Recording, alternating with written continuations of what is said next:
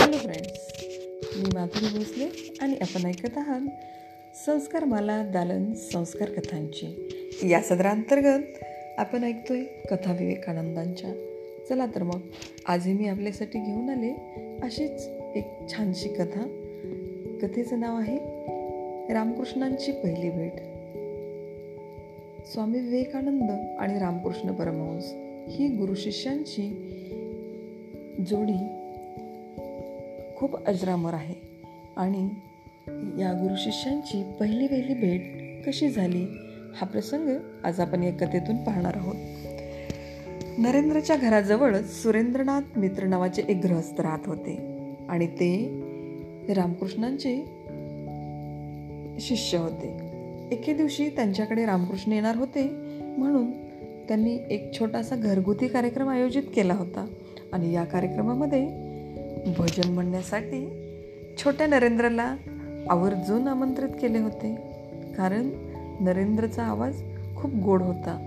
तो अतिशय छान भजन गायचा. आणि म्हणून नरेंद्रला त्यांनी आवर्जून त्या कार्यक्रमासाठी रामकृष्णांच्या समोर भजन म्हणण्यासाठी बोलवलं होतं. आणि नरेंद्र तर एका प्रश्नाच्या शोधातच होता. देव कोणी पाहिलाय का? आणि जेव्हा त्यांना विल्यम हेस्टिंग यांनी सांगितलं की असा एक माणूस आहे ज्याने देव पाहिला आहे. आणि ते म्हणजे रामकृष्ण परमहंस होते. आणि नरेंद्रला तर रामकृष्णांची भेट झाली तर हवेच होते. म्हणून भजन म्हणायला त्यानेही लगेच होकार दिला. संध्याकाळी नरेंद्र सुरेंद्र बाबूंकडे गेला. तेव्हा तेथे रामकृष्णही आले होते. आणि ती खोली माणसाने गच्च भरून गेली होती. नरेंद्र तसेच दाटीवाटीने त्या लोकांच्यामध्ये जाऊन बसला. प्रथमदर्शनी तर त्याला रामकृष्णांच्यामध्ये असा असं विशेष काहीच जाणवलं नाही. भजनाची वेळ झाल्यावर नरेंद्रने सुरेलपणे गोड आवाजात भजने म्हटले. आणि ती ऐकत असताना रामकृष्ण अगदी तल्लीन होऊन गेले. त्यांना तर समाधी लागली. नरेंद्रला त्यावेळी ते एकदम असं निराळं असं काहीतरी भासलं. कार्यक्रम आटोपल्यानंतर रामकृष्णांनी सुरेंद्रबाबूंकडे नरेंद्राविषयी चौकशी केली. नंतर त्यांनी नरेंद्राकडे बराच वेळ निरखून पाहिले आणि मग म्हणाले बाळ नरेन एकदा दक्षिणेश्वरला ये ना.